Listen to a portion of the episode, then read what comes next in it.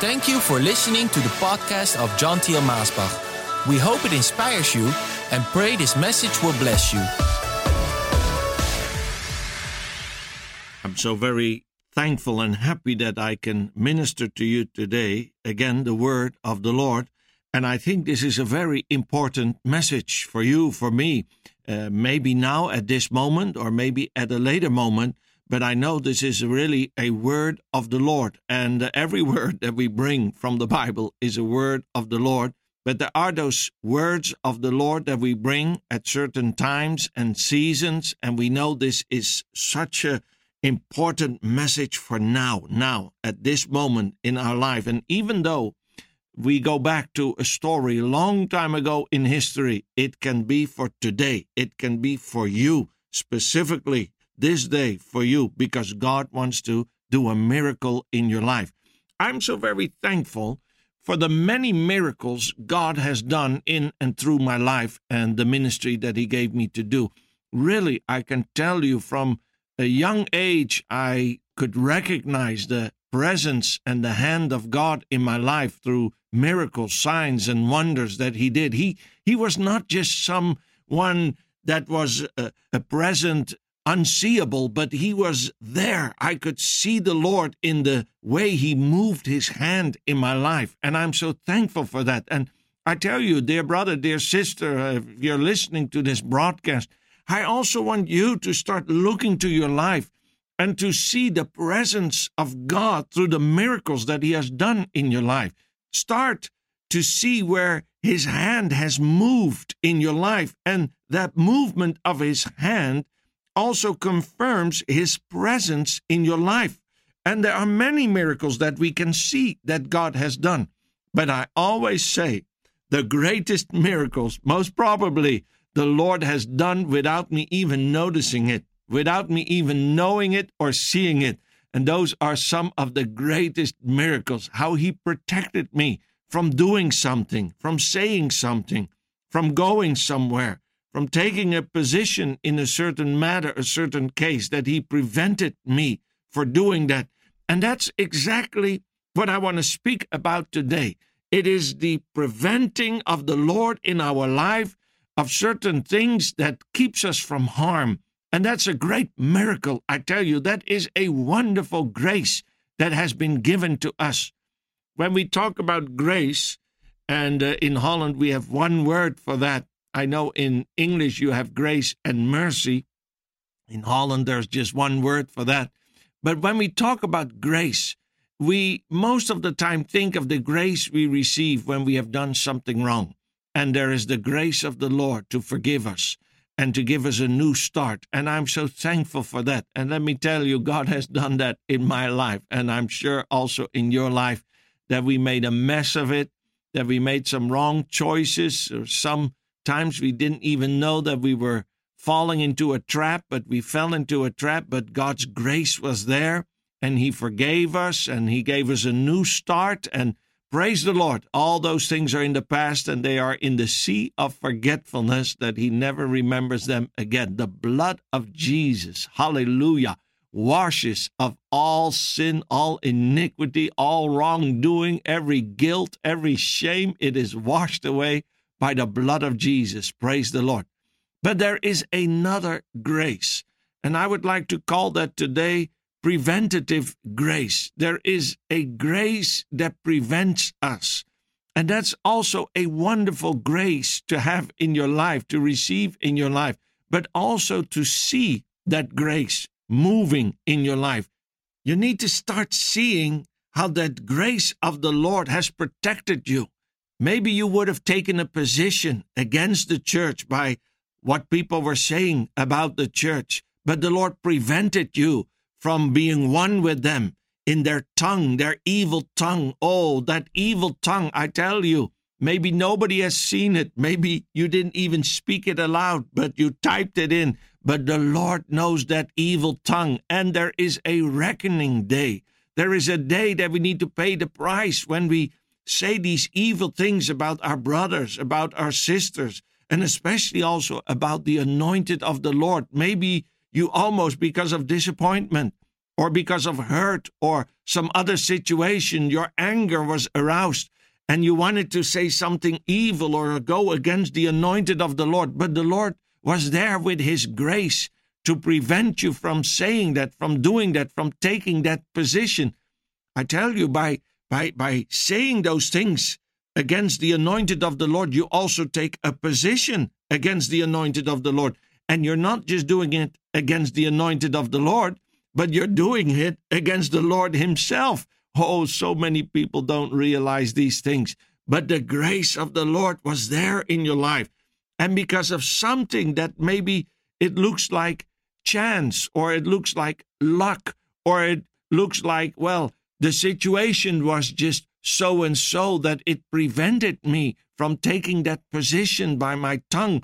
But I tell you, it was not luck, it was not chance, it was not just because of the situation, it was because of the grace of the Lord, because of preventative grace that God kept you from saying those things, from taking that position that you don't have to pay the price for them. Oh, hallelujah for that.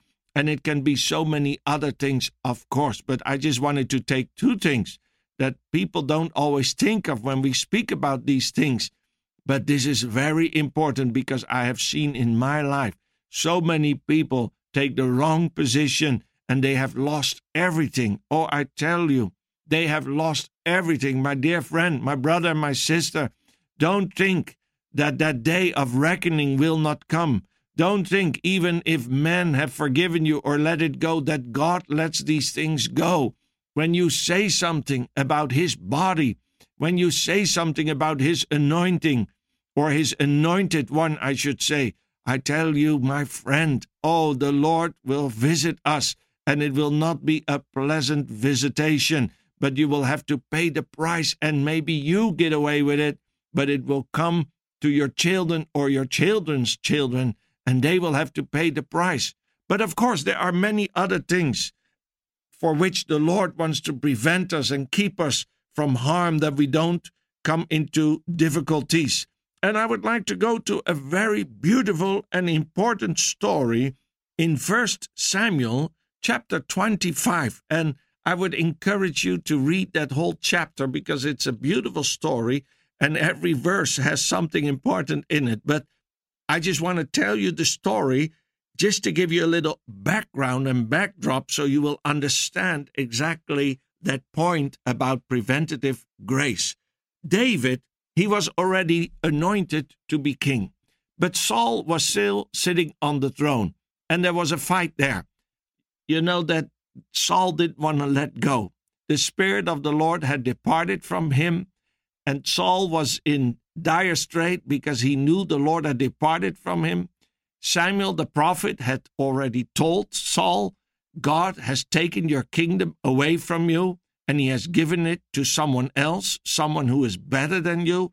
And the anointing was on David. It says that Samuel anointed David and the Spirit of the Lord fell upon David, and it did not leave him until his dying day. Hallelujah for him.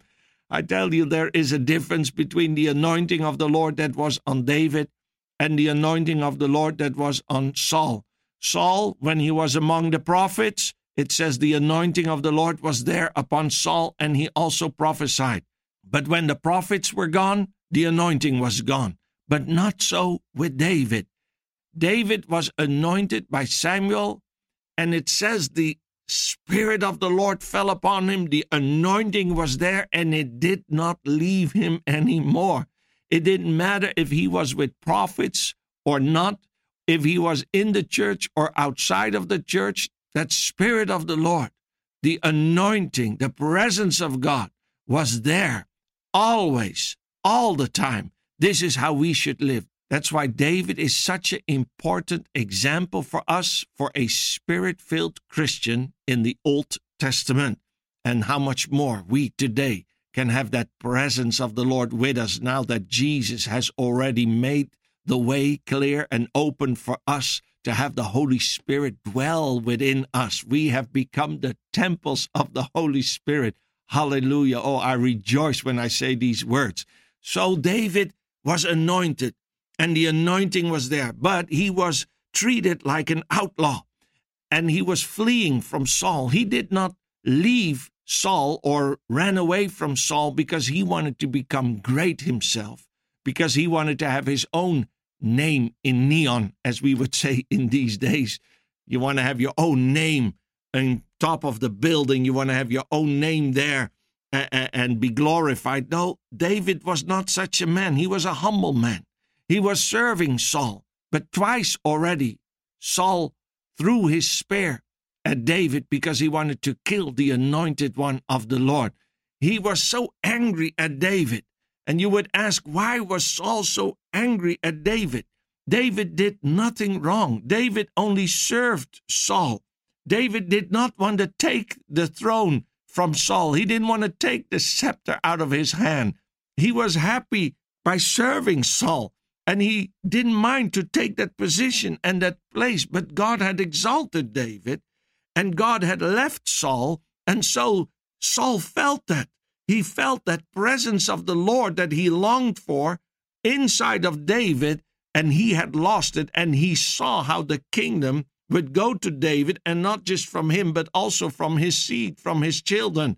And Saul didn't want that. He wanted the kingdom for his lineage. He wanted his children to sit on the throne, and he was not willing to bow before the Lord and to surrender.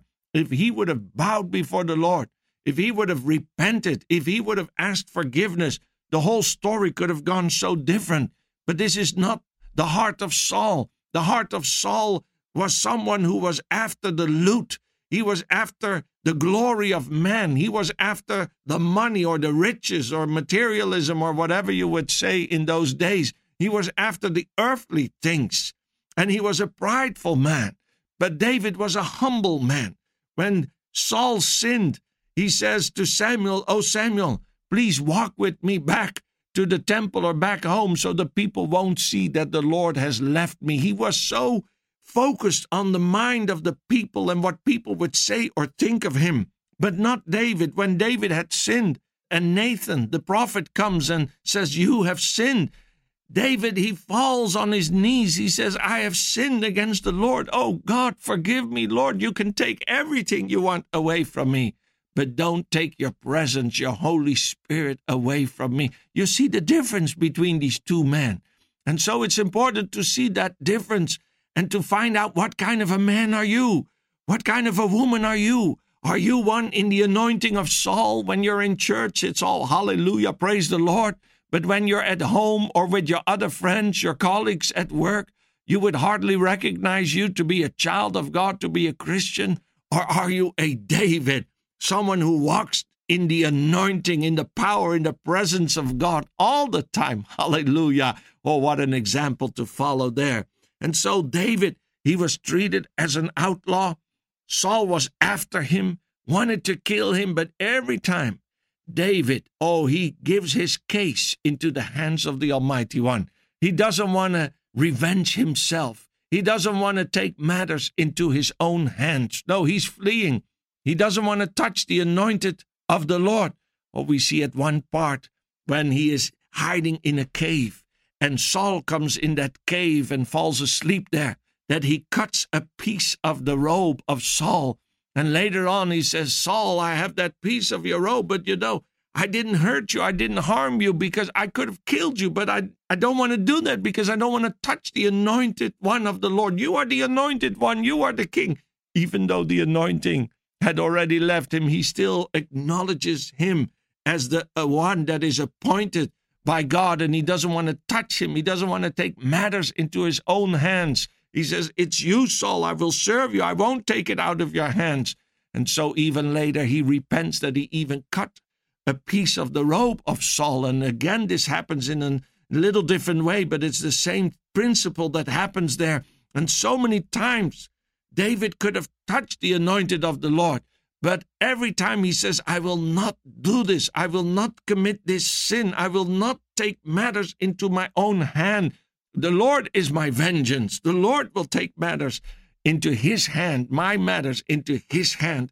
And let's believe the same for us today. Let's believe today that the Lord still takes our case, our situation, our enemies, our problems, our things at work or at home, that He takes it into His hands and He will deal with it, that we will not commit sin. And this story is so important to read and to know and to find out because David almost came to a point here to take matters into his own hand. But luckily, or I would say, blessed is he that the Lord was there with preventative grace to keep him from sinning, from taking matters into his hands, which would have come to him later, on a later date. The day of reckoning would have come, and he would have paid the price, and his conscience would have eaten at him and, and would have caused him to walk around with shame and with guilt and would have hurt his inner man. But praise the Lord, David was free and stayed free because of the preventative grace of the Lord. Well, I'm going to pray for you right now, but in the next session, in my next broadcast, I will go into the story itself and prove out of the word of the Lord through this story how preventative grace was there and how it can be with you and how it is with you and can be with you if you will see it and if you will obey it, listen to it, and move in it. And the Lord will protect you from a lot of harm. And Lord, I just want to pray for my listener right now. Oh, you know the situation they are in. And maybe there is something, it be in their church or between them and their pastor, or maybe at home between the marriage couple, or maybe between them and their children, or vice versa. Maybe it's at work where something has aroused them to anger and they want to take matters into their own hand. But Lord, you are giving this message today and next week to teach them and tell them, Oh, wait for me. Oh, vengeance is mine, says the Lord. Don't take matters into your own hands. You have an heavenly advocate Jesus Christ is there and he will serve you well, that he will take these cases, these matters into his hand, and he will make you to overcome. Oh, he will make you a victor in these situations.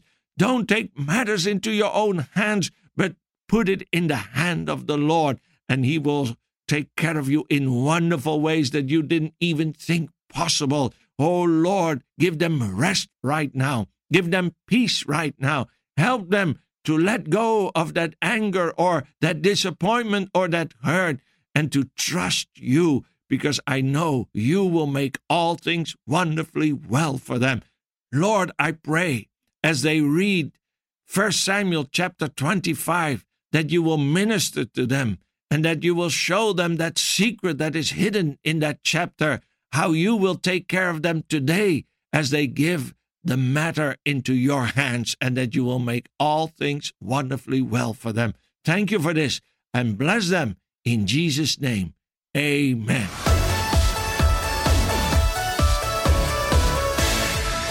Thank you for listening to this podcast.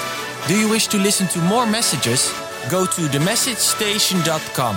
Also visit us at maasbach.com.